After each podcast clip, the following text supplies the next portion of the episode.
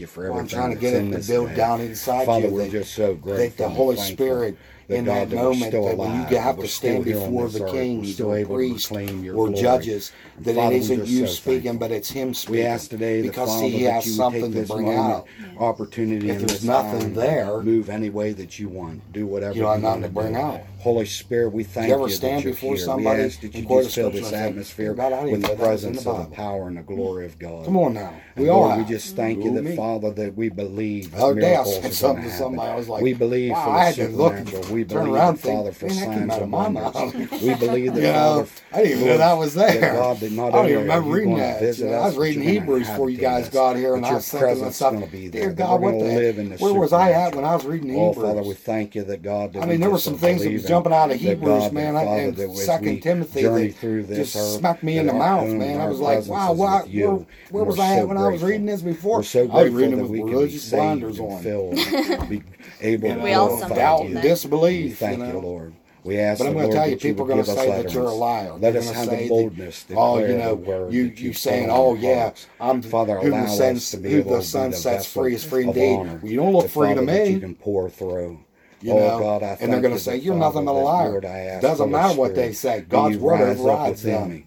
If God says I'm free, guess what? I'm free to speak. Well, you don't look free. Doesn't matter what I look like. Have an open heart, receptive mind, and ears to hear what the Spirit is saying. Start quoting who you are, what you are, who Christ is in you, what you are in Christ. I just put it out there. Start quoting what God, the way God sees you. You will not be defeated. If you don't believe me, read the end of the book. You win. That God will bring forth the fruit. As long as you hold fast your confession that you want. If you're not ashamed of Jesus, Jesus said, I will not be ashamed of you in presence of my Father or his angels. He said, if you confess me before men, I'll confess you before my Father and all the angels of heaven. Speak whatever you need to speak. Talk about Jesus today. We thank you, Father. We thank you that you are a good God. What can this world offer you? All your goodness, and it's in Jesus' name. That God can't give you so much greater. God. Well, today we're going to be talking. This is just temporal lesson. So I want to encourage. We're going to be talking about. Keep getting into the Word of God. Listen to what the enemy's saying, what your flesh is telling you, what everybody else is telling you, including yourself. But there's some things I need. Cast yourself down. Talk to you. Do like David said. So wilt thou cast down, wilt thou disquiet and within me. We're going to the house of God. Rise up. We're going to the house of God. God has not given me the garment of discouragement. He gave me the garment of praise for the spirit of heaviness. Some I remember, some I don't. Yet he slay me, yet still I praise him. When I get under the anointing of God, come on now. All of a sudden it floods back and I see what I feel like doing. It doesn't matter what you feel like. But in 2015, my mind is renewed. In May, I think on those things that are good. The 21st of May, I fell down steps and was in the hospital. I think on the things that makes me more than a conqueror. On the 23rd that makes me victorious. May, the Spirit of God came into my and thy spirit and shall spoke to me and told me that it was time for me to get off of the bleachers and get back. Thank you, Lord, that you planted me like a tree by the rivers of living water. I thank you that out of the abundance there's no way that I want to come back of my heart, my mouth speaks. They know that I thank you, Lord, that my well was overflowing because my cups overflowed. I pastored for 9 years. I thank you that you said that out of my belly shall flow rivers of living water. I thank you that my rivers are flowing even into the dry desert places. My rivers are flowing. But God started dealing with because God, you said that you would even make a river in the desert. On the Watchman Tower. Come on now, what am I doing? I'm quoting God's word. To go. Well, I thought to myself, well, hey, when I got out of the hospital, I don't know if I'm going to be able to make it. Was home my Bible says that my niece God come up and asked me if we could get together and we start know that all things work together for those who love God and those who are called according to His purpose. I just listen, We know that there was set before us the mark of the high calling which is in Christ Jesus. That wasn't on the way to hell, We know that Jesus is in our boat because we're going to the other side, just like the disciples went to the other side in the midst of the storm. What am I doing? I'm not only putting God remembrance on His word. And God says, my word does not come back to me void. God, the last thing. But it goes out and accomplishes that with I said for the Bible talks about faith, you know. And God said, "I hasten to perform my word." Little faith, but I'm also encouraging myself. What am I doing? All of a sudden, I'm building myself up. I'm starting to become, you know. Hey, I was praying one day. I am king and priest. And I looked out my sliding glass doors of the house. That's right. I am royalty. And instead of seeing the mountain, you know, something else. People, I'm heirs with God, and God told me joint heirs with Jesus Christ. I'm calling you to go get. That means I'm a king's kid. I kind of laughed. I was kind of like. That means I shouldn't be living in poverty. I came to Sarah and said she was going to have a baby. And she laughed, you know, because she was like, I'm 90 years old. How am I going to have a baby? Come on, amen. I kind of chuckled. I'm trying to encourage you. Because I was like, trying to help you get to the place where God wants you to be. The two of us. Us two. Because God wants you to be victorious in every aspect of every area of your life. Make a long story short, start doing it. Beloved, I wish above all things. Well, about 2 weeks ago, I had a dream. Third little John 2. And in this dream, Third little John 2. And the reason I'm saying it this way, God wants you to prosper in every aspect and every facet of your life. Saying, don't go that way, so we're not going to go that way. God said that you would be blessed in the city. But I had a dream 2 weeks ago. And in this dream, I saw President Trump. He said that, you know, your storehouse would be overflowed. Former president. That you'd have many storehouses. JFK. That your barns would overflow with abundance. Walking arm in arm through an auditorium, getting ready to go out and onto a stage. And I saw this creature-like figure come down and snatched JFK and took him out. And I knew it's time for us to get ready and prepare everybody for the harvest. I knew that JFK was assassinated. I wasn't alive when JFK was assassinated. This world has never seen a harvest. Big history buff. I studied a lot about JFK. We better be prepared. You know, November 22nd, 1963, JFK was assassinated. Problems. And I knew exactly what God meant by that. That's why God shaken the church. And then I saw this other creature grab a hold of President Trump. You know, but when he grabbed the hold of President Trump, he let it go like he not only did I shake the earth, but I'm getting ready to shake it again, but also I'm going to shake heaven. God said that you know there was an attempt on Trump's life to pray with us, and he wants to give people pray and put his heart in us and stop because he's already written it. But there's another attempt on Trump's life. He's given us the Holy Spirit before he goes out to commune with you. That the enemy's going to try to snatch it because people are interceding. Whether you like Trump or don't like Trump does not matter. He says, I'm not slack. You know, the Bible says you're supposed to pray for your leaders. I'm long suffering, and I want all men to come to repentance. You're supposed to pray for those in an authoritative position. And he said, I'm not deaf. Come on now, amen. Amen. You need to pray for him. Listen, before you try to clean up the White House, you better clean up your own house first. Take us to new levels. Come on now. Amen. You hear me say all the time. Some of you before I judge anybody, I judge myself. And sitting and listening. And listen, by the time I'm done judging myself, I don't have time to judge anyone else because I'm on my face before God because I see how sinful and how yucky my heart is. All the junk. Amen. Thank God for the Holy Ghost. Thank God for the all right, old we're going to turn to Megan. Glory to God. Thank you for coming. Remember, keep it faith with me. Think you arrived in love, and God's going to show you a different aspect. Back where your feet's at. Good, Megan.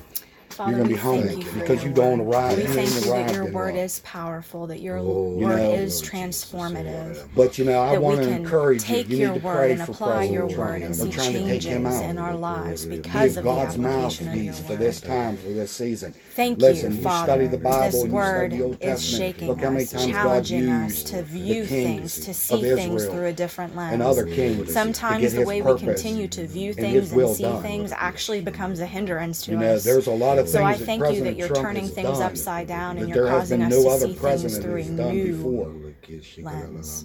You know, that we can have truth be revealed to us in a way that we had never had it demonstrated before us before. He's the only president that actually could, or whatever it was, into Jerusalem and said Jerusalem is the capital of Israel. Exercising that muscle of faith, that we can have faith for more.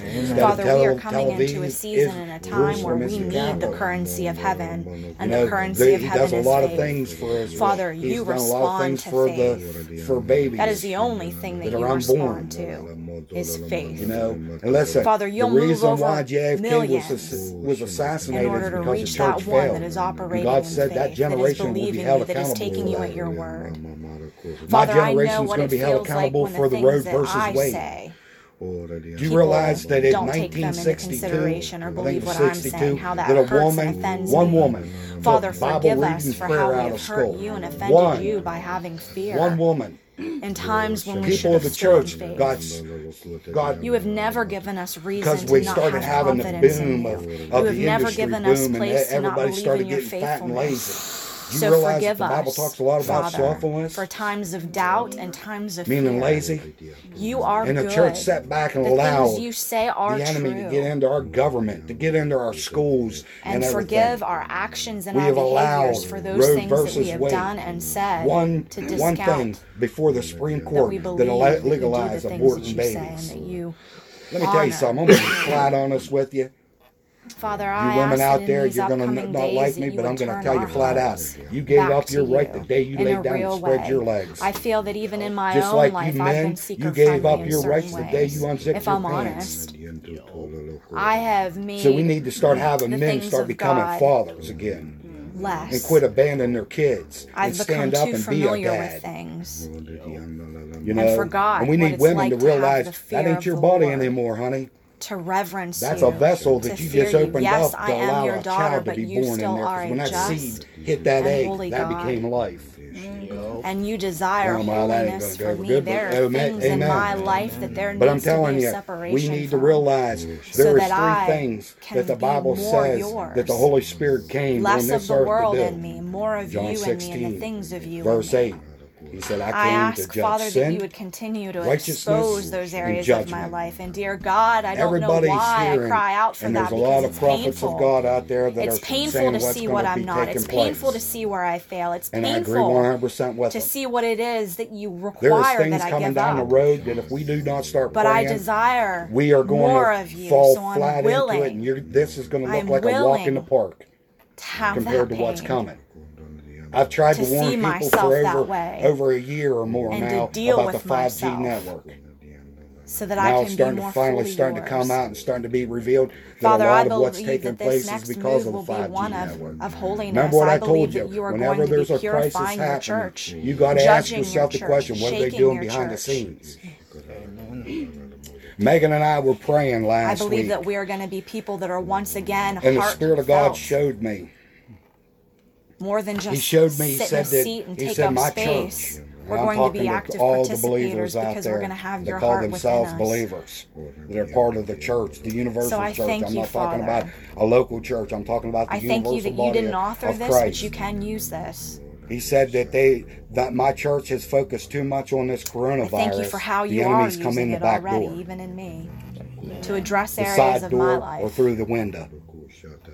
To wake he said it's time to realize up, it's time to wake up and turn around because down. The enemy's coming in behind you. You are good and listen, all that the enemy's never going to attack you where you're strong so at. Thankful he's going to find where you're weak at and he's going to expose it. He's going to attack it. That's why God has repairers of the breach, people to stand in the gap, to make up the hedge. You are a great God. Come on now, that's why we're talking about intercessors. There is nothing that is we're all called to intercede, but there's some people that know how to grab a hold of the altar of God, onto the horns of God, and will not let go.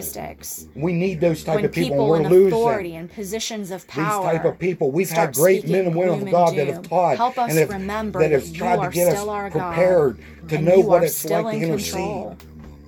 I can remember Dan Hagen talking about a woman that after Sunday service she would spend all day at the altar of God at their church. Have a remnant and they got a new pastor in, and the pastor come and tapped her one Sunday and said, "We ain't going to have that here no more." Guess what? That church ain't in existence Father, anymore. In these days, help us be light. You cannot take the glory of God and put it on false. Help us to bring peace and quell fear. an Ichabod to spirit. Those in our sphere of influence. But there's a help spirit of error that has come into the body of Christ. A fake doctrine. Help us to be a fake gospel of peace, because it has the form of godliness, but denying the power thereof. Us, and we take you wherever we go. Come on now, you need to go back and read. We are not alone. First John says, little John. You will never. You need to go back and read that when he talks about the Antichrist. And it doesn't matter if we feel abandoned. He talks about the Antichrist spirit. We have allowed that to come into the church. Because you promised. The church should be affecting the world. The world should not be affecting the church. So, Father, I ask. Come on now. You would help us. We are the guiding light. You. And we need to get back on our face. And I'm thanking God that through this, that at least repentance is coming and people are falling down. Amen.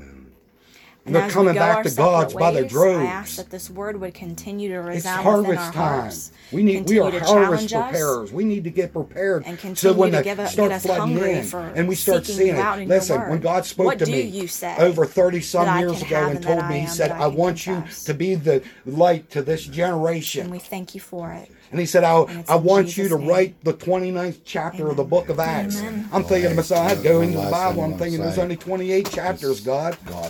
He said, I don't want it to become a place of history. You know. He said, I want the book of Acts to be alive, that people would see that the book of Acts, the miracles that I did in the book of Acts, I'm still can do today and I'm going to do in the future. Mm-hmm. You know, come on now.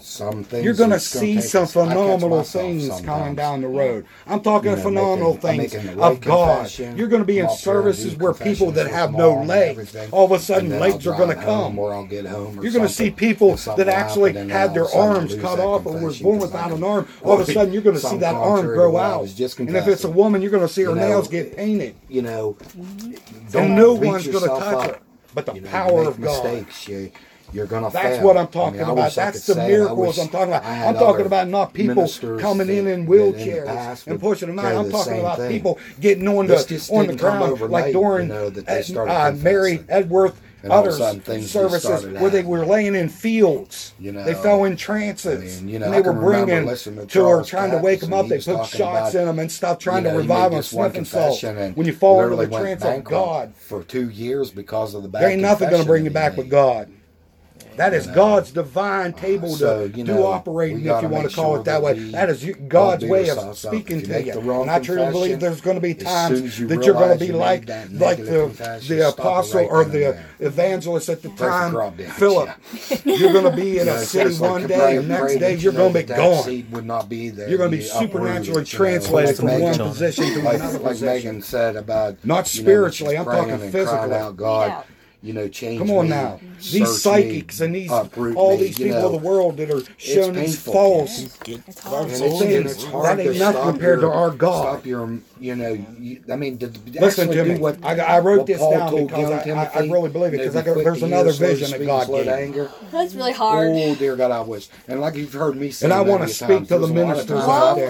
There's ministers out there that right now you got to realize your God and your opportunity is only for a season, and when that season's done, you're going to be taken out. My head back down where my feet sat makes me look at John the Baptist. He spent all of his time in the wilderness until that point in time that he was called to bring and be the forerunner to bring Jesus Christ to the forefront.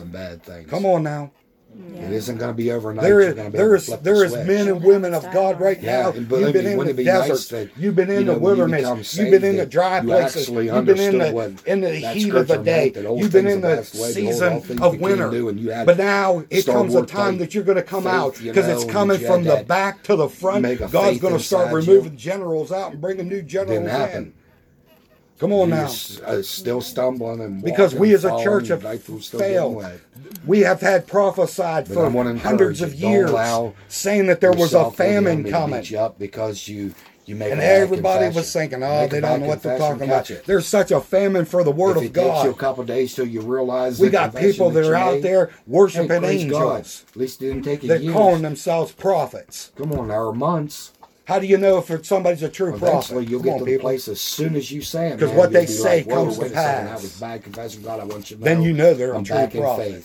We have some great women, men and women of God that are true prophets, true apostles, true evangelists, true pastors. But there's pastors that God's saying He never called them to pastor. I want you to know I'm back in faith. Bang, bang. He's going to bring them these people up out of nowhere. You're going to hear about people that are nobodies. Whenever you say it. What blessed my heart today when I was listening about Catherine Coleman. She came from a little small town that was only 1,200 people in Missouri. And I laughed and I thought to myself, I come from a town that's a one-horse, rinky-dink town that has only 500. That's if you count dogs and animals and rats and everything else. That I had a moment of thinking, come on, what if I get this? But God's going to start bringing people out. And this is what Dan kept on showing me. He's bringing people out of the woodwork. People that the society says there's no hope for. And this morning, I truly believe that God's going to take the homeless people and a supernatural power. God's going to come in and going to smack them up alongside the head. They're going to come back into the right mind. One dumb thing that I read. Come on now. To all of a sudden, I believe that God's going to come into nursing homes and He's going to visit those people that are sitting in nursing homes. I was washing my hands like crazy, sanitizing my hands like crazy. Not that those things aren't good things. Going to come in to psych wards. And the people that have been living in bondage have been set free by the power of God. Do you realize? So, the sad thing about it is a majority of people that are sitting in psych ward think they've done the unforgivable sin. From Fox to CNN to HLN. We as a church have failed. Even your local one. This ain't a good message, is it? But it's going to, you have to hear it.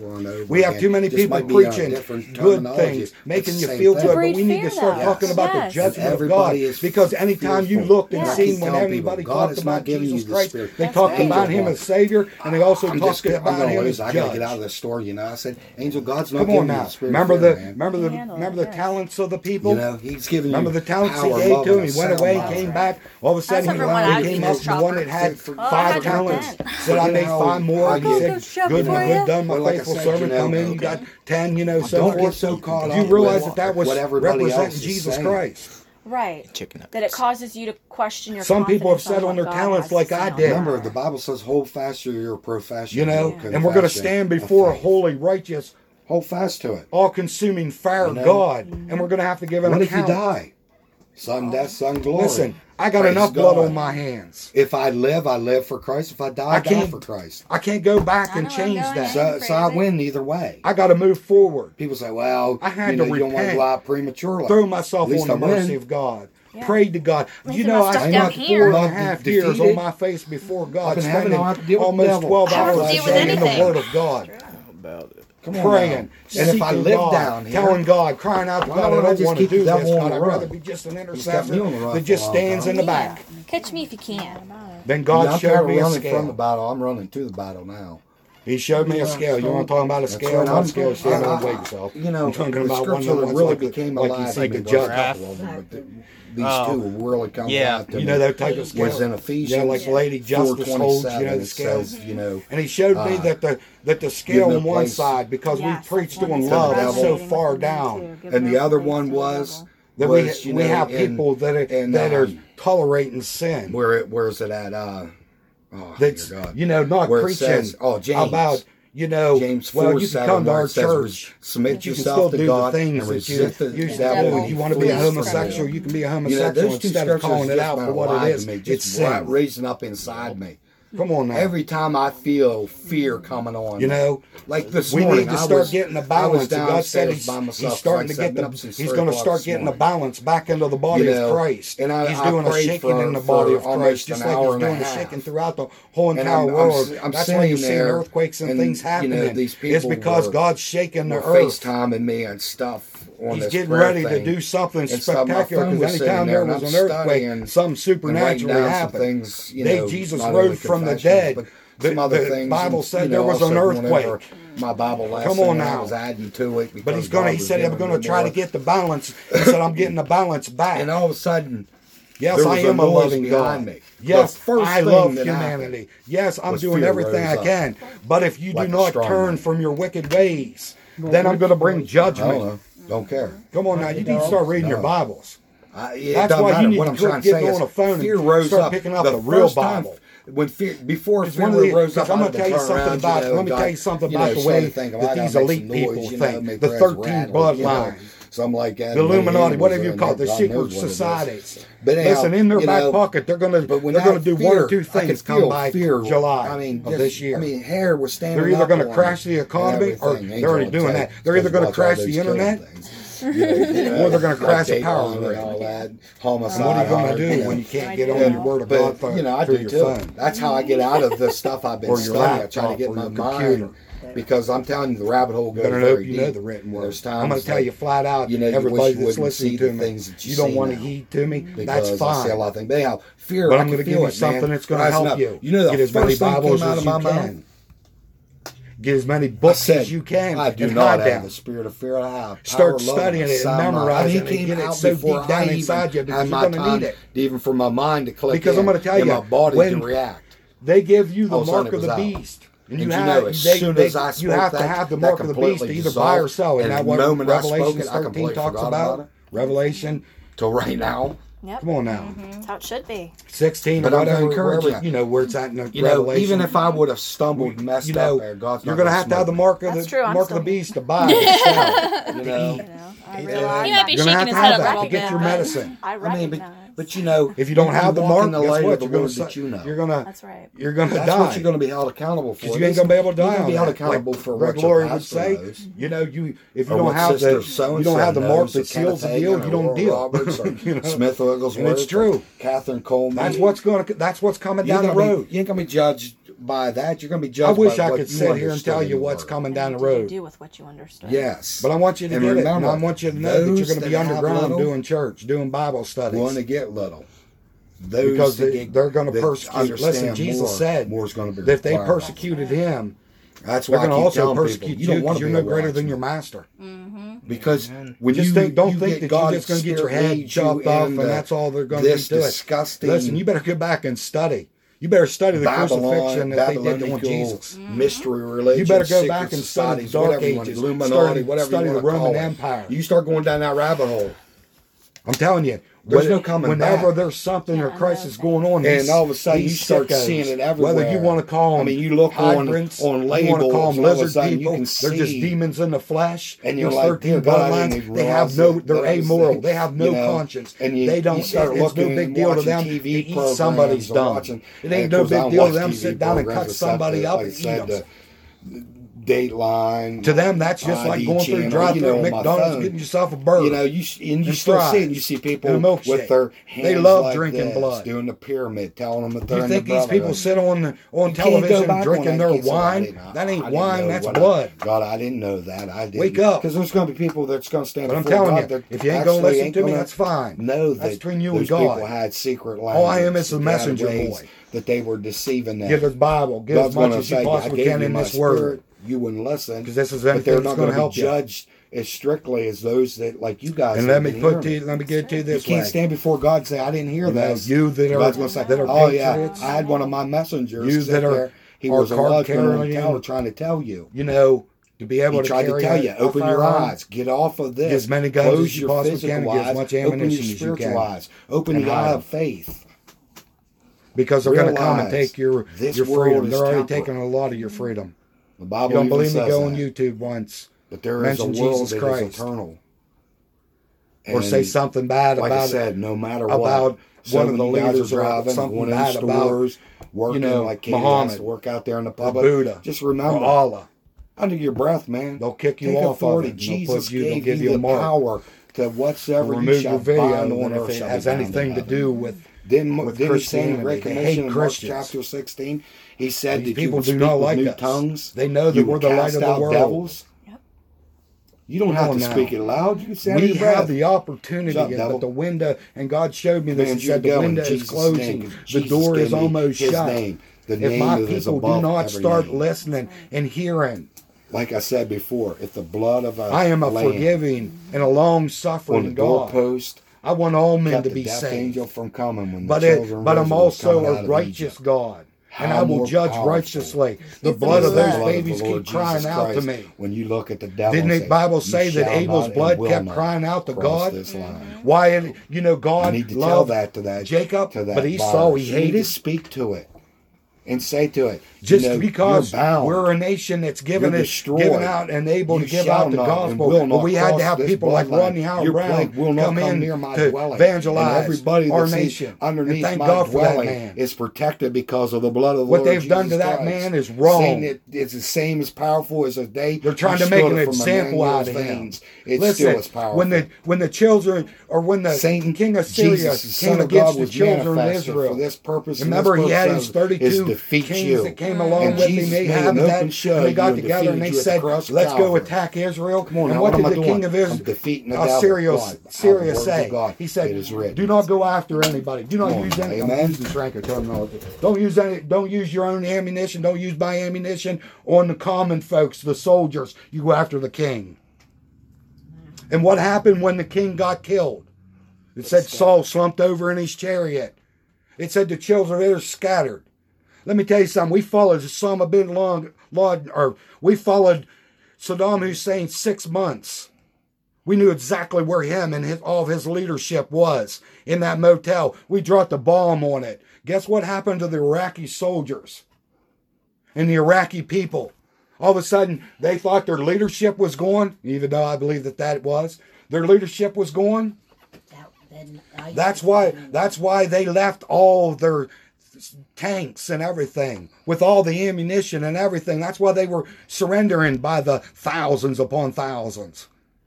They're going to try to listen. The last effort the devil's trying to do is he's going to try to take out the leadership of the body of Christ. He's already been taking out the leadership of the household. Mm-hmm. Let's get the father out of there. Yep. We got a generation that's growing up, man, that don't even know God. That is so anti-God, hatred. They have no loyalty to the law, nor to God, nor anybody else but themselves. Amen. They do what Aleister Crowley said, do what thou wilt, it fulfills all the law. Whatever makes me feel good. Come on now. Mm-hmm. We allowed that stuff to get into our homes and in our church. Shame on us, Christians. Quit allowing the world to dictate to you. You need to start telling the world, this is what thus saith God. Start telling them what the Bible says. Whew. Glory to God. You can smell the oil. Glory to God. Smell me. That's just the oil. That ain't cologne. That's the oil of God. Hallelujah. Hallelujah. Glory to God. There's people out there right now that expect the miracles to happen. And God's saying right now is the time that the miracle is going to drop off into your life. They say you ain't going to make it, but God says, yes, you are going to make it. Come on now. Mm-hmm. But we need to wake up, people. The judgment of God's coming. And listen, when God's judgment comes, you will know. Some of you need to go back. You need to get the book, or you need to listen to when David Wilkerson had that prophecy back in 1973. You'll see a lot of things that is happening right now.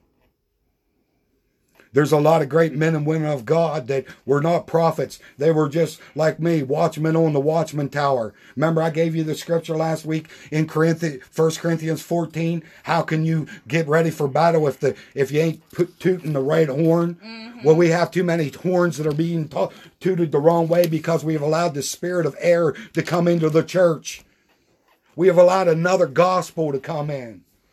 We need to go back to preaching. Do you know that you cannot hardly ever find anybody preaching about the second coming of? You'll hear them talk about the second coming of Christ, but you won't talk to them. No one you'll hear talk about the judgment of God. Tribulation. You know, let's start going back and giving Bible basics. If we're going to talk about how God wants us to be rich and prosperous, let's also talk about what the consequences come to become rich and prosperous. Mm-hmm. Are you willing to sacrifice the time to be able to be that person? My Bible says God said He'll prosper you as your spirit prospers, as your soul prospers. God wants you to prosper in every aspect of every area of your life, not just financially. Mm-hmm.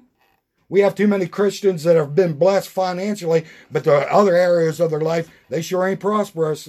Mm-hmm. Come on now, we need to have the fruit of the Spirit govern our lives. We need to allow the love of God that's been shed abroad in our heart rise up within us. Mm-hmm. Oh man, this ain't going over good. We need to allow how the patience of God, this fruit of the Spirit that's been given to us by the Holy Spirit that's been put into our recreated, born-again spirit. These are not the fruit of the Holy Ghost. The Holy Ghost is love. The Holy Ghost is peace. He don't need it. You do. Yes, amen. Come on now. The Bible says that, Paul said that there's a warring between your spirit and your soul. And that it between your spirit and your body, and your soul's in the middle of it. You're a three-dimensional person. You have a spirit that lives in a body that has a soul, which is your mind, will, and emotions. Listen, when you die and you give up this earth suit and it goes back to the ground, you still live. And there's only one or two places that you live. Yep. Mm-hmm. You either live in the presence of Almighty God in all glory, or you live in hell, where you burn for eternity. And that is your decision. God didn't send anybody to hell. The Bible says the hell wasn't even made for humans.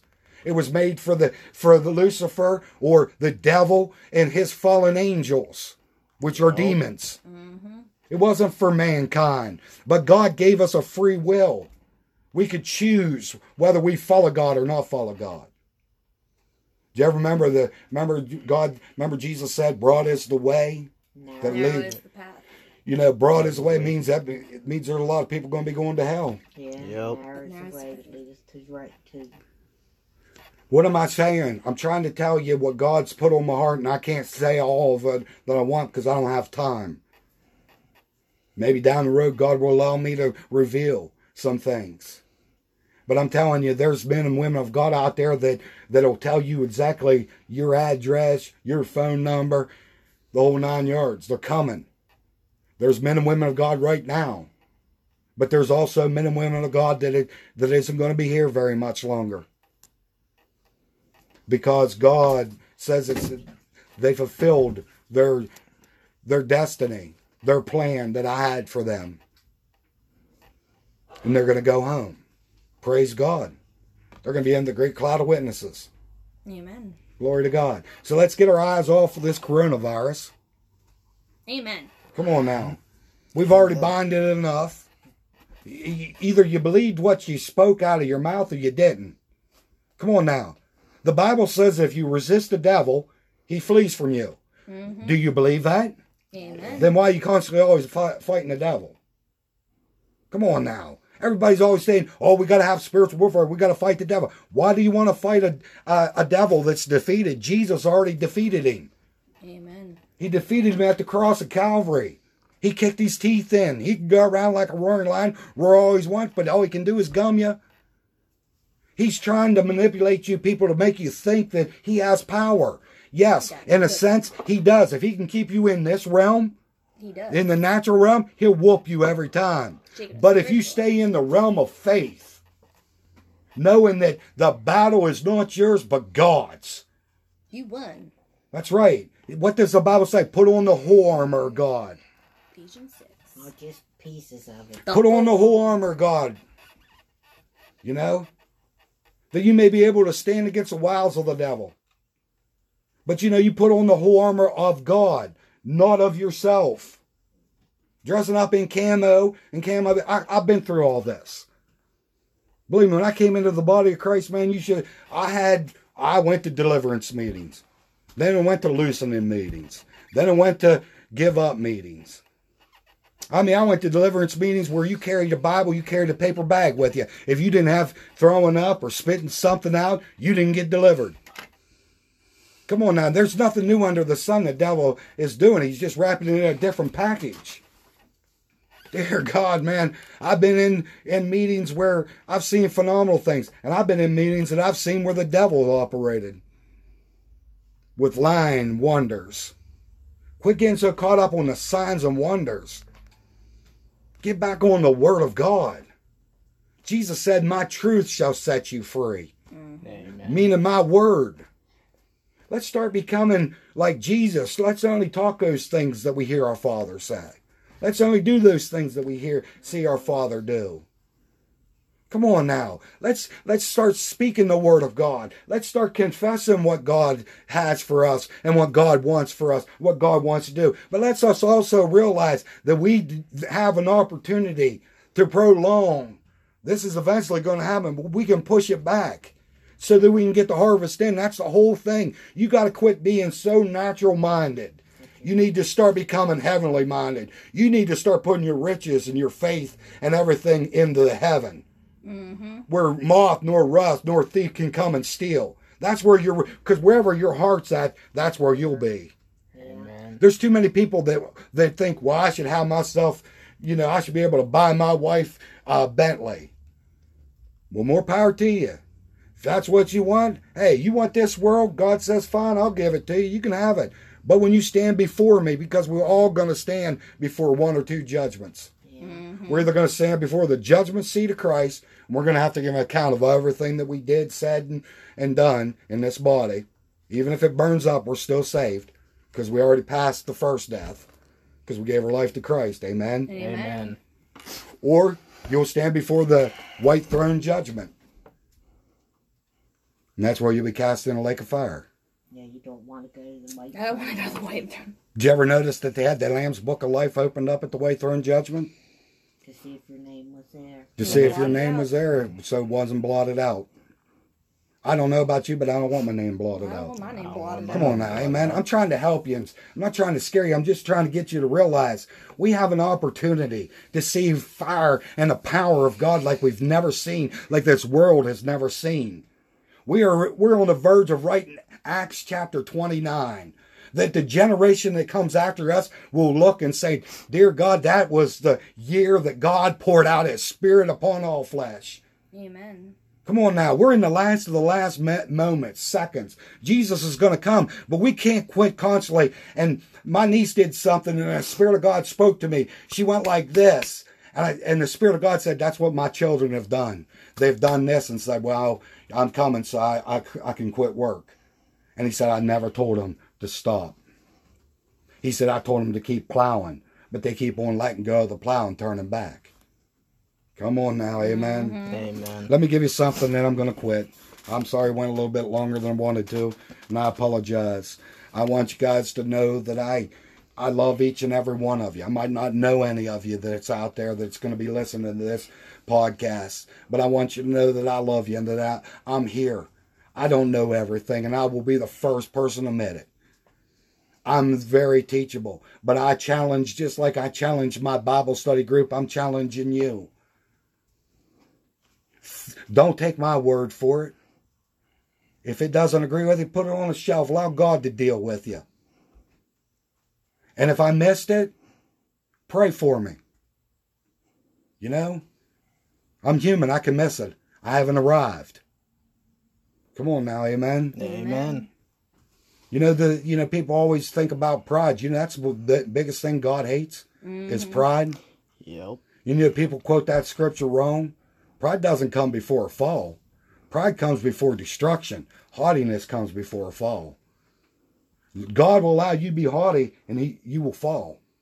But if you keep pride up, you're going to be destroyed. Stay humble. Come on now. Humble yourself under the mighty hand of God. But like I said, if you don't agree with it, that's fine. Search your Bible. Prove me wrong. Don't take your pastor's word for it. Don't take some evangelist, some prophets, or whoever. Don't take their word for it. Find out. Doesn't the Bible say prove all things? Mm-hmm. Come on now. Show yourself approved before God. Study to show thyself approved. A workman that need not be ashamed. Look into the Word of God. Find out what the Word of God says. Amen? Amen. Glory to God. If you people want to contact me, my name is George Sciranko. That's SCIRANKO, all in small letters, @gmail.com. Or if you're like me, old-fashioned, and want to do it the old-fashioned way, my post office box is P.O. Box 36. That's Manns, M-A-N-N-S, Choice, C-H-O-I-C-E, PA 15550 3570. Amen? Amen. You're more than welcome to contact me. You're more than welcome to write me a hate letter, whatever you want to do. And if you want to throw in money, you can throw money in there too. You want to learn how to spell million? I'll spell million. I'm looking for the billion now. You know, but you know, you're more than welcome, and I will try to get back to you as I can. And I will have also other people. You might not be just from me. It might be from my niece. It might be from some other people in my Bible study group. But we will get back in touch with you, and we will try to help you every way we can, because we're all here to grow together. And we're all here to make sure that when we have people come to us, that we have the answer that we can give them. Because there's so many people that are hurting right now, and there's so many people that are fearful. And I'm not saying this coronavirus is not bad. I'm not saying that. But, you know, we have allowed ourselves to be so caught up with the coronavirus that we forgot about living. Mm-hmm. We need to learn to laugh again. We need to learn to smile again. You know, some people, if they smile, they break their face, you know. They look like they're the zombie apocalypse. You know, they're walking around, man. It's sad. But, you know, there's good things down the road. But there's also, if we don't get God into this, and thank God God's into this. I thank God for the people that are coming to Christ. I thank God for the things I'm seeing on Facebook and stuff of these people stopping their cars, getting out and getting on their face before God. That touches my heart. And I know it touches the Father's heart. Mm-hmm. But, you know, I know also that if we don't, that there is a day coming that we're going to be judged. Yeah. And I don't know about you, but I don't want to be the generation that God says, you had the opportunity to stop this from happening. I'm holding you accountable. I remember Dan Hagen in one of the visions that he had, and he wrote in the book, I believe in Visions, he said about the Vietnam War. And he said, God told him, he said, this generation will be held accountable for the reason why that happened. Yeah. And I truly believe that we're going to be held accountable for John F. Kennedy being assassinated. Some of you that are younger, no. But some of us that are older, yes. You know, the woman that took prayer and Bible reading out of school. The Roe versus Wade. Yeah. Mm-hmm. The Columbine shooting. Mm-hmm. You know, the Aurora, Colorado theater shooting. Movie theater shooting. We're going to be held accountable for that, because we had an opportunity to stop, because God put it on somebody's heart to pray, because this is what I wanted to get. And I'm going to lay the foundation here real quick. We're talking about intercessory prayer. Like I said, you can agree with what I said. You know, I'm just the watchman. I'm just the messenger boy. Talk to God about it. God will, if you get sensitive, God will speak to you. Amen. We're talking about intercessory prayer. John Wesley said something. He said, it seems that God is limited by our prayer life, that he can do nothing for humanity unless someone asks him. Yeah. Mm. So I thought to myself, why? Because nobody's praying. You know, if John Wesley's statement is correct, and it seems to be as you read through the Bible, then we who are to pray should know more about it. I began to examine the Bible myself to find out why. If God wants to do something for humanity, he cannot unless someone asks him. Have you ever asked that question? How many of you have ever heard people, now listen, we as a Christian people, we have put a spiritual air castle that God is running everything in the world. Well, let me bust your bubble. He's not. Come on now. No, that's why he has us to be doing the work. You know, so I asked myself the question, if this is a true statement, and I heard other ministers say it, I heard Smith Wigglesworth say it a different way. He said, you know, God will look over 1 million people to get one person operating in faith. I started thinking to myself, now if this is why, I'm talking back years ago, I started asking this question. If that is true, if that's a true statement, God cannot do nothing unless somebody prays. Why? So I started doing that, and God spoke to me and said, go back to Genesis, back to the book of beginnings. So I went back to the book of beginnings.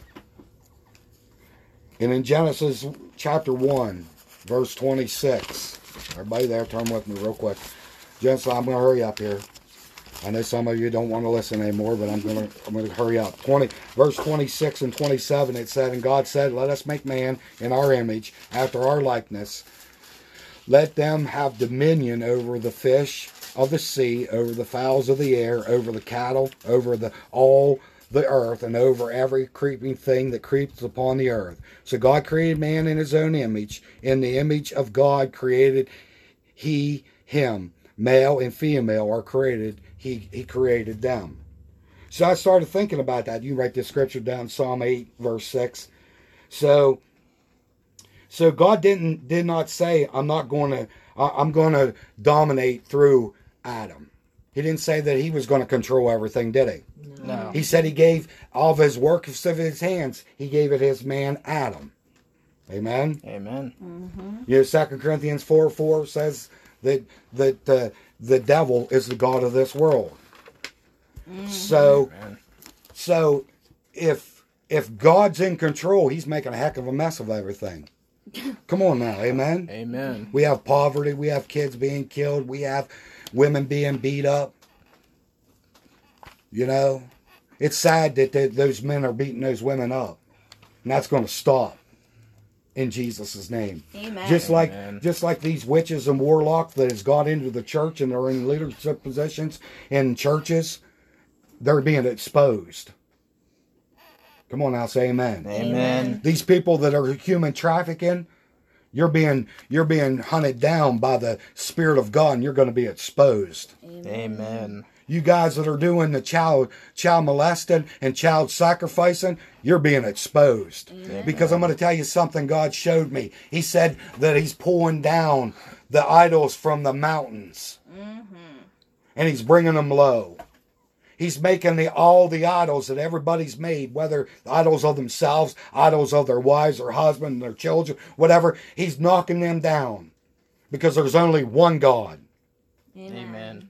That's what the shaking's all about. He's trying to shake his church to get them back and get them awake. But he said, I'm going to bring the high places down. That's what he spoke to me. And Megan and I were praying last week when we were interceding. That was something that kept on coming out as she was speaking in tongues, that God was saying, I'm bringing the high places down. I knew exactly what he meant by the high places. The altars that we have put up. Amen. That we still sacrifice. These people that are still sacrificing to Moloch. If you don't know who Moloch is, that's a Canaanite god that the children of Israel was giving their children to sacrifice so that they would have a blessed harvest and their land would be healed. Come on now. Amen. But you see that if God was controlling everything, he has a heck of a mess on his hands. Yeah. But see, God gave Adam dominion. Mm-hmm. He made Adam, so to speak, the god of this world. He said that he gave Adam dominion over all the works of his hands. Whatever Adam named, and not what Genesis talks about. Amen. Whatever Adam named, that's what they were named. Yep. Come on now, amen? Amen. So, I'm hurrying up here. So, when Adam, in Genesis chapter 3, when the serpent came into the Garden of Eden, deceived Adam and Eve. Remember, Eve ate of the fruit and then gave to Adam, and Adam ate of it. See how much power women have over men? Yep. Come on now. Oh, I could do something about this Me Too movement, but I ain't going to touch it right now because God's telling me I need to do this. Let me tell you something else God spoke to me in my Bible study group. Heard me say this. God spoke to me one day and told me, he said, son, and I can understand how Jesus looked when he went into the temple and overthrew the tables and whipped the people out of there and said, you made my Father's house, that's supposed to be a house of prayer, a den of thieves. Mm. God says, I want my house to go back to prayer. He said, it's time for you to stand up. It's time for you to speak up. And it's time for you to run to the battle. Mm-hmm. He told me, he said, go tell the body of Christ, it's time for them to stand up. It's time for them to speak up. It's time for them to run to the battle instead of running away from the battle. Come on now. Amen. Did you ever notice that armor doesn't put anything on the backside? Mm-hmm. Come on now, let's rise up. Now, he did tell me, he told me also, me personally, he said, quit your meaty mouthing around and quit bawling and squalling. You know what to do, stand up and grow a backbone. Sometimes you just... Come on now, I'm telling you, you think you're always hearing about the love. Let's start talking about the all-consuming fire of God. Let's talk about when the power of God comes in manifestation and they stick you to the ground and you can't move. Let's talk about that side of God. But no, we want to keep the balance of, oh, we're love. Mm-hmm. We're children of a love God. Yes, we are. But let me tell you something. We're also children of a just God. Yeah. A righteous God, a holy God. Come on now. Amen. Anything outside of righteousness is sin. Amen. Let me put it to you this way. Anything outside of love is sin. Amen. Come on now. But you see, Adam was the God of this world when he fell in the Garden of Eden. Now, I'm going to give you something the secret societies teach, okay? Especially the Freemasons. And I'm praying for them, people. I'm praying about the Masons. You know, that's where it all starts from. It's masonry. But anyhow, when they did, what did Adam do? He rightfully gave up as the God of this world and gave it to Satan. Now, the secret society teaches you, in Albert Pike's book, Dogma, thank you, Dogma. I don't advise you to read it unless God tells you to read it. We even have a statue down in Washington, D.C. of the man, a 33rd degree Mason. Listen, they don't serve the God that you and I serve. They serve Lucifer. Come on, that's the all-seeing eye on top of the pyramid. But these secret societies, this is what they teach. I'm going to give it to you. You want it? It's going to help you. Do you want to hear it? Sure. This is what they teach in secret society. Lucifer is the good God. Aganon is the God that we serve, which is Jesus Christ. He's the bad God. God had Adam and Eve in prison in the Garden of Eden. Lucifer, by his messenger Satan, because he believes they're two different deities. I'm just telling you what secret religion teaches, okay? Sent his servant Satan into the Garden of Eden to set them free?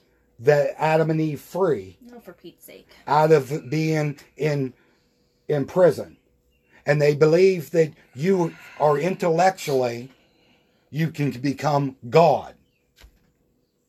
That you are just in the same classification as God the Father. Let me tell you something. You'll never be in the classification of God the Father, God the Son, or God the Holy Ghost. No. Because you don't have creative power. Because I'll look at any New Age person and say, if you're a God, then make me a universe. Create me a universe. Amen. Come on now. Make me a planet. Put me on Mars. See, they're discovered all new planets all the time. Because God said, let there be light. He never said, well, okay, stop creating. I'm done. Do you see? Do you see what I'm trying to say? That's what the secret society teaches. They teach that man can become involved and enlightened enough that they become God. So that's what the secret society teaches, okay? They teach that. If you are a Mason, you are out there, you are being lied to. Those secret handshakes and stuff ain't supposed to be secret. God, Jesus said that everything that is spoken in darkness will be revealed to them in the light. He said, I will not speak anything to you in secret, but I will speak it so that everyone will know.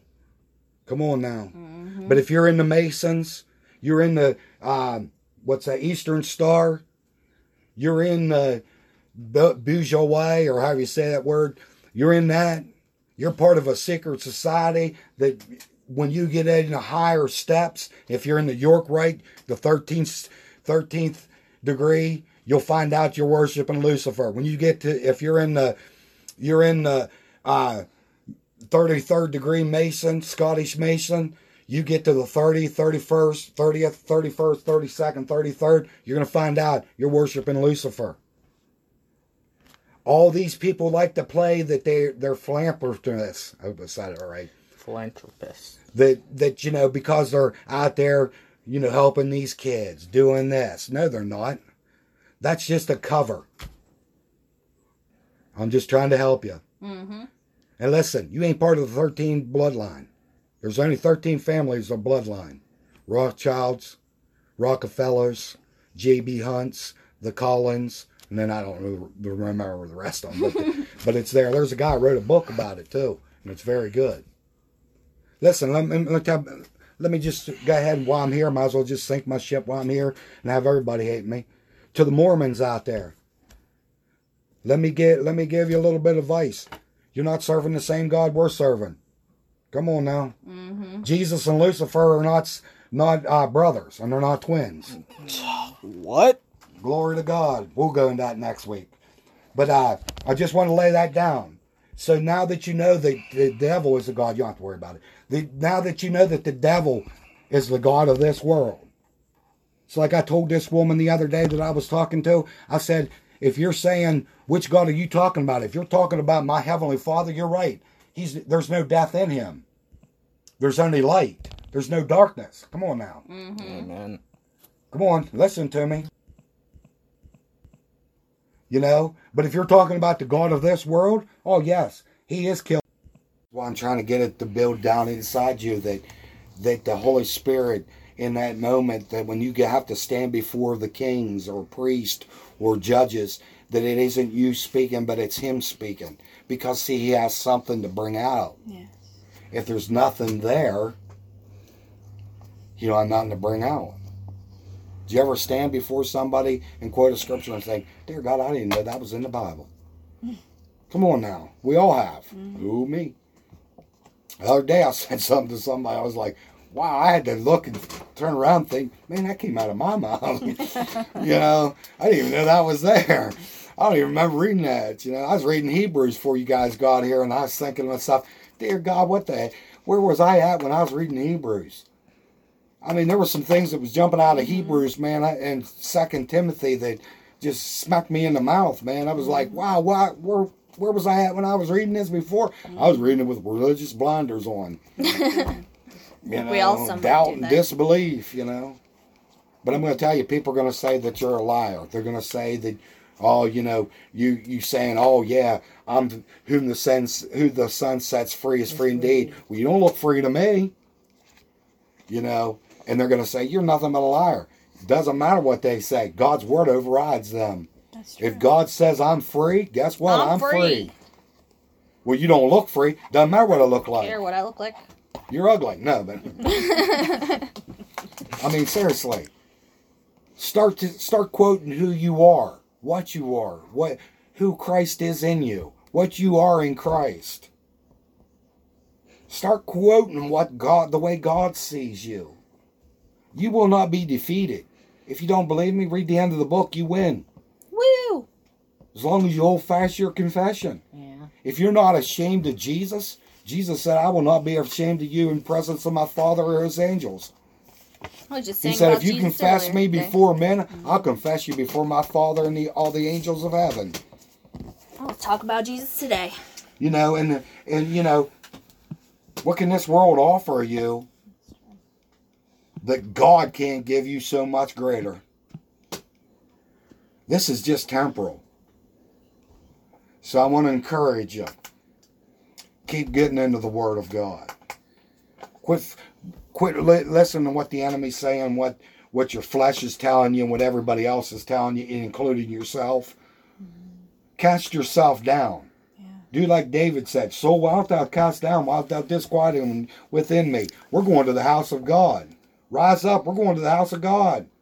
God has not given me the garment of discouragement. He gave me the garment of praise for the spirit of heaviness. That's right.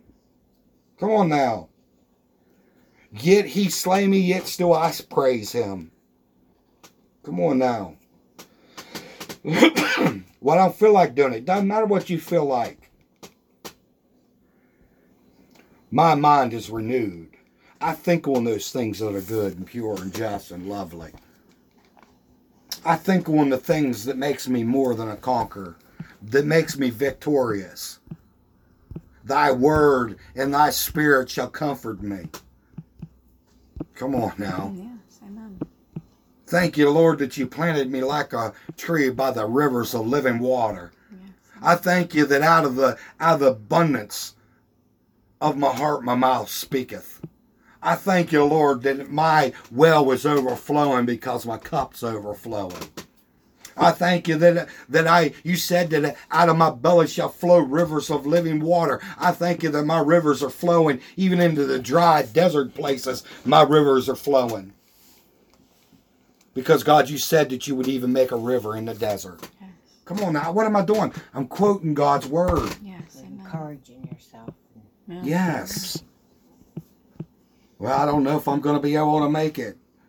My Bible says that God says that we know that all things work together for those who love God and those who are called according to his purpose.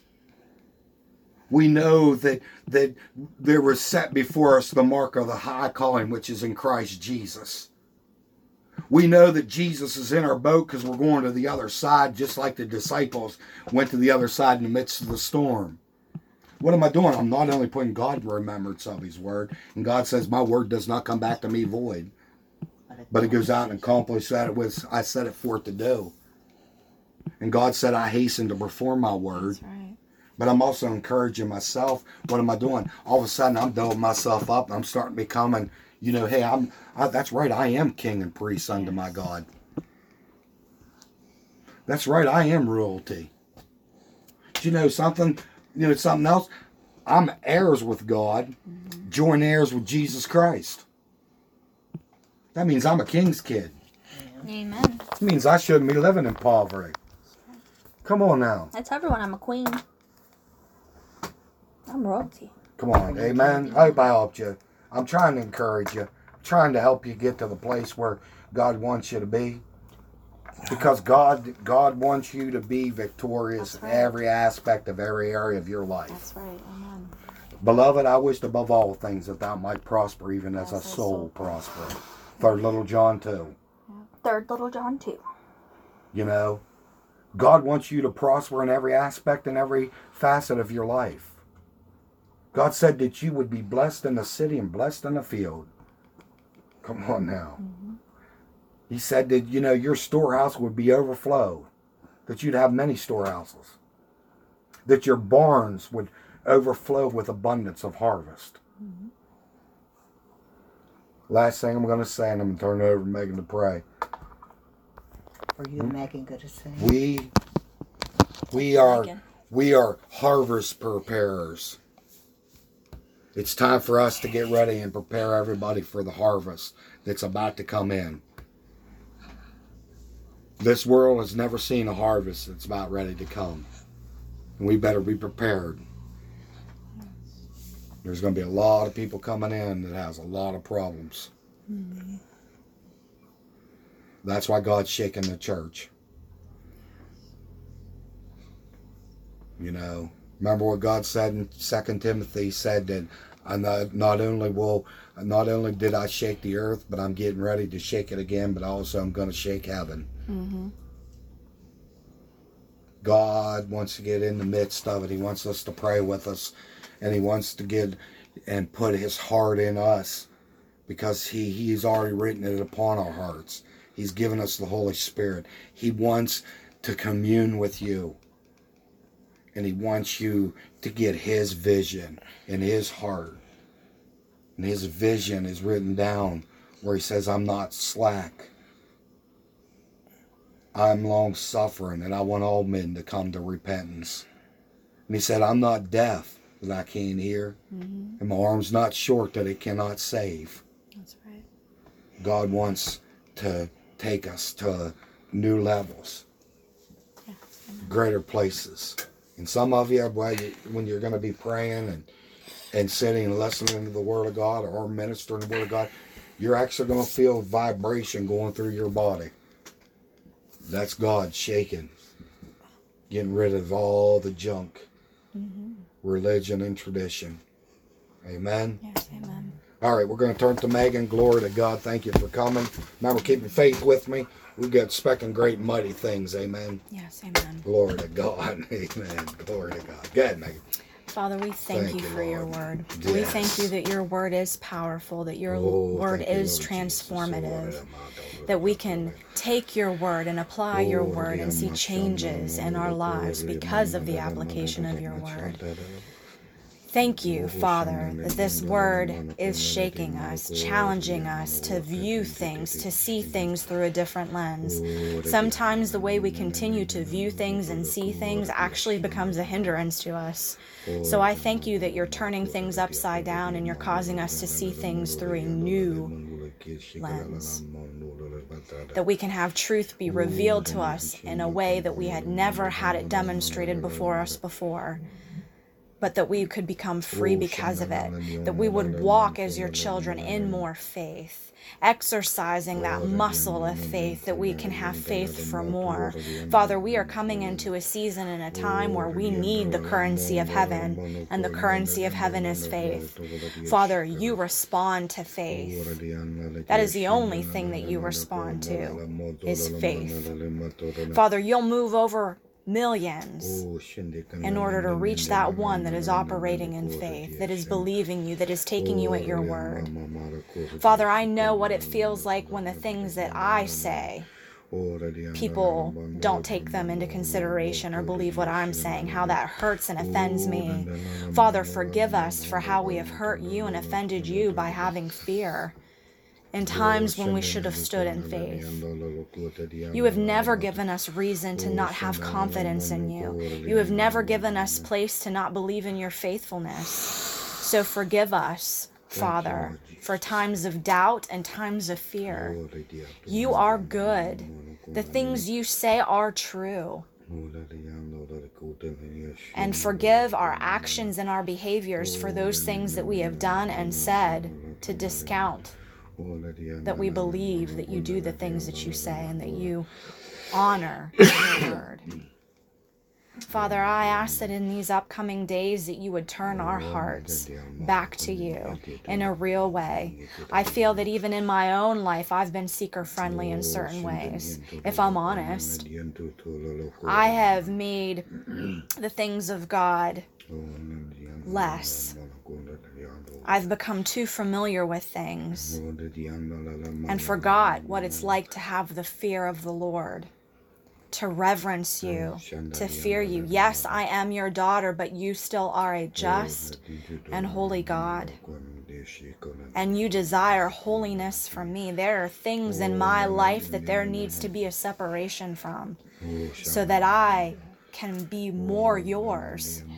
Less of the world in me, more of you in me and the things of you in me. I ask, Father, that you would continue to expose those areas of my life. And dear God, I don't know why I cry out for that, because it's painful. It's painful to see what I'm not. It's painful to see where I fail. It's painful to see what it is that you require that I give up. But I desire more of you, so I'm willing. I'm willing to have that pain, to see myself that way, and to deal with myself so that I can be more fully yours. Father, I believe that this next move will be one of holiness. I believe that you are going to be purifying your church, judging your church, shaking your church. I believe that we are going to be people that are once again heartfelt. More than just sit in a seat and take up space, we're going to be active participators because we're going to have your heart within us. So I thank you, Father. I thank you that you didn't author this, but you can use this. I thank you for how you are using it already, even in me, to address areas of my life, to wake me up, to shake me up, to turn my worldview upside down. You are good in all that you do, and I am so thankful that you are my God. It is a privilege and it is an honor to serve you, to love you and be loved by you. You are a great God. You are the Almighty. There is nothing that is higher than you. Help us to remember that. When news media outlets give us statistics, when people in authority and positions of power start speaking gloom and doom, help us remember that you are still our God and you are still in control. that this will not be the end of your church. This will not be the end of Christianity. You will always have a remnant that will rise up and serve you. Father, in these days, help us be light. Help us be salt. Help us to bring peace and quell fear to those in our sphere of influence. Help us not perpetuate and contribute to fear, but help us to be a place of peace, because we have you living and residing within us, and we take you wherever we go.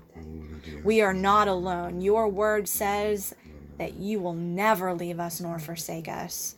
And it doesn't matter if we feel abandoned, if we feel forsaken, we are not.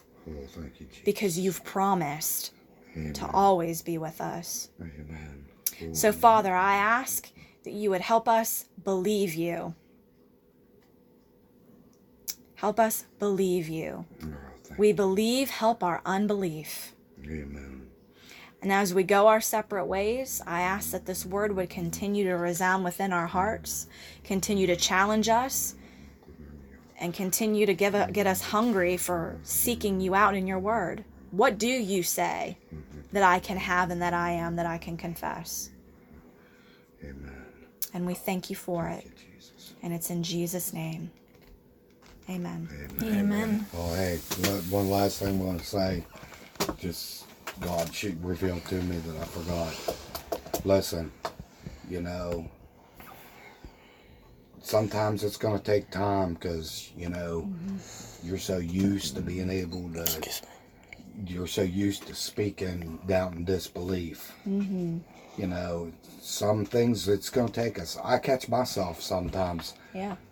You know, I'm making the right confession, come up here and do confessions with mom and everything, and then I'll drive home or I'll get home or something, and something will happen, and then all of a sudden I lose that confession because I quoted some contrary to what I was just confessing. You know, don't beat yourself up. You know, you make mistakes. You're gonna fail. I mean, I wish I could say, and I wish I had other ministers that in the past would tell you the same thing. This just didn't come overnight, you know, that they started confessing. And all of a sudden things just started happening. That's right. You know, I mean, you know, I can remember listening to Charles Capps, and he was talking about, you know, he made this one confession and literally went bankrupt for 2 years because of the bad confession that he made. You know, so, you know, we got to make sure that we don't beat ourselves up. If you make the wrong confession, as soon as you realize you made that negative confession, stop it right then and there. Yeah. Yes. Pray for crop damage, yeah. You know, seriously, pray that, you know, that seed would not be there. You uproot it, you know. Pour like some bleach on it. Like Megan said about, you know, when she's praying and crying out, God, you know, change me, search me, uproot me, you know. It's painful. It's hard to stop your. You know, to actually do what Paul told young Timothy. You know, be quick to hear, slow to speak, and slow to anger. That's really hard. Oh dear God, I wish. And like you've heard me say many a times, there's a lot of times I arrived in love. You know, love. And then all of a sudden something happens and God reveals to me that I haven't, puts my head back down where my feet's at, and makes me realize you haven't even got to the brink of it yet, boy. Yes. But don't allow the enemy to beat you up because you miss it. Just remember, you spent how many years confessing bad things? Yeah. It isn't going to be overnight you're going to be able to flip the switch. Old habits die hard. Yeah, and believe me, wouldn't it be nice that, you know, when you become saved that you actually understood what that scripture meant, that old things have passed away. Behold, all things became new. And you had Star Wars type faith, you know, and that you had that mega faith inside you. Yeah. Didn't happen. Because you was still stumbling and walking and falling. Your diaper was still getting wet. Mm-hmm. But I want to encourage you. Don't allow yourself or the enemy to beat you up because you make a bad confession. You make a bad confession, catch it. If it takes you a couple of days till you realize the confession that you made, hey, praise God. At least it didn't take you years. Come on, or months. Eventually, you'll get to the place as soon as you say it, man, you'll be like, whoa, wait a second, I was bad confessing God. I want you to know I'm back in faith. I cast that down. Mm-hmm. I asked for crop damage. I asked that you curse that's no longer to be existent. Ain't going to bring forth any fruit. Ain't going to bring any harvest in. I want you to know I'm back in faith. Bang, back into it. Remember what I said? Always be quick to repent. Always be quick to forgive and always quick to walk in love. Whenever you say it, stop it right down in there. Get back and tell God I'm back in faith. Well, I actually had that happen this morning. I read an article last night of a guy who was going through the coronavirus, and he was chronicling each day's progression, and it terrified me reading it. It was so horrifying that I had a moment of thinking, what if I get this? This is going to be horrible. And Dan last night was like, you are really wound up. What's the matter? And I told him. I used my mouth and I told him what I was afraid of. And this morning, the Spirit of God dealt with me about how I was out of faith. And I came into agreement with the enemy, and I allowed one moment of one dumb thing that I read to all of a sudden be what I felt and what was dictating everything that I did, because I was washing my hands like crazy, sanitizing my hands like crazy.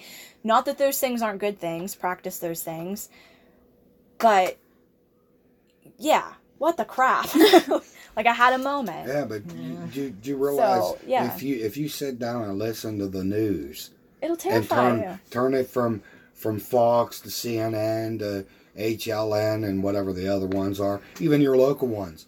You'll see that they're saying the same thing over and over again. Just might be on a different terminology, but it's the same thing. To breed fear, though. Yes. And everybody is fearful. Yes. And I keep telling people, God has not given you the spirit. That's right. An angel going, I'm going to lose. I got to get out of this store. You know, I said, angel, God's not giving you the spirit of fear, man. You can handle it. Yes. You know, He's giving you power, love, and a sound mind. That's right. That's number one. I'd be this shopper. I had to repent. Forget how you go shopping for you. But like I said, okay. I'll give you my don't get so caught up with what everybody else is saying. Right. Chicken nuggets. That it causes you to question your confidence on what God has to say on it. Remember, the Bible says, "Hold fast to your profession or confession of faith." Hold fast to it. You know. Mm-hmm. What if you die? Sudden death, sudden glory. Praise God. Yeah. If I live, I live for Christ. If I die, I die for Christ. I know where I'm going. So I win either way. Right. People say, well, you don't want to go out prematurely. At least I win. Yeah. At least I'm not stuck down here. I'm not defeated. Mm-hmm. Up in heaven, I don't have to deal with the devil. I don't have to deal with anything. That's true. How about it? Come on now. Yeah. And if I live down here, why don't I just keep the devil on the run? He's got me on the run for a long time. Yeah. Catch me if you can. I'm tired of running from the battle. I'm running to the battle now. We are soldiers. That's right. The scripture that really became alive to me was a couple of them, but these two really come alive to me was in Ephesians 4:27. It says, give no place. Yes, that's one that's been resonating within me too. And the other one was where is it at? Oh dear God, where it says James 4:7, where it says submit yourself to God and resist the devil and he flees from you. Mm-hmm. Those two scriptures just been alive to me, just raising up inside me. Mm-hmm. Every time I feel fear coming on me. Like this morning, I was downstairs by myself because, like I said, I've been up since 3 o'clock this morning. And I prayed for almost an hour and a half. And I'm sitting there, and these people were FaceTiming me and stuff on this prayer thing, and stuff. My phone was sitting there, and I'm studying and writing down some things, not only confessions, but some other things, and, also going over my Bible lesson, and I was adding to it because God was giving me more. And all of a sudden, there was a noise behind me. The first thing that happened was fear rose up. Of course. Like a strong man. Mm-hmm. But what's the noise behind you? I don't know. Don't care. One of the dogs? No. It doesn't matter. What I'm trying to say is fear rose up. The first time when fear, before fear would have rose up, I'd have been turned around, you know, and God, you know, started thinking, well, I got to make some noise, you know, maybe perhaps rat or, you know, something like that. And many animals are in there. God knows what it is. But anyhow, you know, but when that fear, I could feel fear. I mean, just, I mean, hair was standing up on me and everything. Angel would say, it's because you watch all those killing things. You know like Dateline and all that. Homicide Hunter, you know. I do. And, but, you know, I do too. That's how I get out of the stuff I've been studying. I try to get my mind, because I'm telling you, the rabbit hole goes very deep. And there's times that, you know, you wish you wouldn't see the things that you see now. Because I say a lot of things. But anyhow, fear, I could feel it, man, rising up. You know the first thing that came out of my mouth? I said, I do not have the spirit of fear. I have power, love, and a sound mind. I mean, it came out before I even had my time, even for my mind to click in and my body to react. All of a sudden, it was out. And you know, as soon as I spoke that, that completely dissolved. And the moment I spoke it, I completely forgot about it. Yes, amen. Till right now. Yep. That's how it should be. But I'm encouraging you. You know, even if I would have stumbled, messed up there, God's not going to smoke me. That's true. I'm still here. I realize. He might be shaking his head a little bit, but. But you know, you walk in the light of the word that you know. That's right. That's what you're going to be held accountable for. It isn't, you're going to be held accountable for what your pastor knows. Mm-hmm. Or what Sister so-and-so knows, or Kenneth Hagin, or Oral Roberts, or Smith Wigglesworth, or Catherine Coleman. You ain't gonna be judged by that. You're gonna be judged by what you understood in the Word. And what did you do with what you understood? Yes. And remember, those that have little want to get little. Those that that understand more is gonna be required of them. That's right. That's why I keep telling people, you don't want to be a watchman. Because when you get God's Spirit leads you into this disgusting Babylonical mystery religion, secret societies, whatever you want, Illuminati, whatever you want to call it, you start going down that rabbit hole. There's no coming back. You can't unknow things. Huh? And all of a sudden you start seeing it everywhere. I mean, you look on labels and all of a sudden you can see. And you're like, dear God, I didn't even realize that I was, you know. And you start looking and watching TV programs or watching. And, of course, I don't watch TV programs except, like I said, the Dateline, ID channel, you know, on my phone. You know, and you still see it. You see people with their hands like this, doing the pyramid, telling them that they're in the brotherhood. Mm-hmm. You can't go back on that. You can't say, well, I didn't know what I didn't know that. I didn't. Because there's going to be people that's going to stand before God that actually ain't going to know that those people had secret language, that they had ways that they were deceiving them. God's going to say, yeah, I gave you my spirit. You wouldn't listen. But they're not going to be judged as strictly as those that, like you guys that have been hearing it. That's true. You can't stand before God and say, I didn't hear this. God's going to say, oh, yeah, I had one of my messengers sit there. He was a watchman on the tower trying to tell you. He tried to tell you, open your eyes. Get off of this. Close your physical eyes. Open your spiritual eyes. Open the eye of faith. Realize this world is temporal. Mm-hmm. The Bible even says that. Yep. But there is a world that is eternal. And like I said, no matter what. So when you guys are driving, going in stores, working like Katie has to work out there in the public, just remember, under your breath, man, take authority. Jesus gave you the power to whatsoever you shall bind on earth shall be bound in heaven. Mm-hmm. Didn't he say in the Great Commission in Mark chapter 16, he said that you would speak with new tongues, you would cast out devils. Yep. You don't have to speak it loud. You can say under your breath. Shut up, devil. Command you to go in Jesus' name, because Jesus gave me his name, the name that is above every name. That's right. Like I said before, if the blood of a lamb on the doorpost kept the death angel from coming when the children of Israel was coming out of Egypt, how more powerful is the blood of the Lord Jesus Christ when you look at the devil and say, you shall not and will not cross this line. You need to tell that to that virus. You need to speak to it. and say to it, you know, you're bound, you're destroyed, you shall not and will not cross this bloodline, your plague will not come near my dwelling. Mm-hmm. And everybody that's underneath my dwelling is protected because of the blood of the Lord Jesus Christ. Mm-hmm. Satan is the same as powerful as the day you spilled it from Emmanuel's veins. It's still as powerful. Right. Satan, Jesus, the Son of God, was manifested for this purpose, and this purpose is defeat you. Mm-hmm. And Jesus made an open show of you and defeated you at the cross of Calvary. Come on now, what am I doing? I'm defeating the devil. Why? How the words of God, it is written. That's right. Amen. Come on now, amen.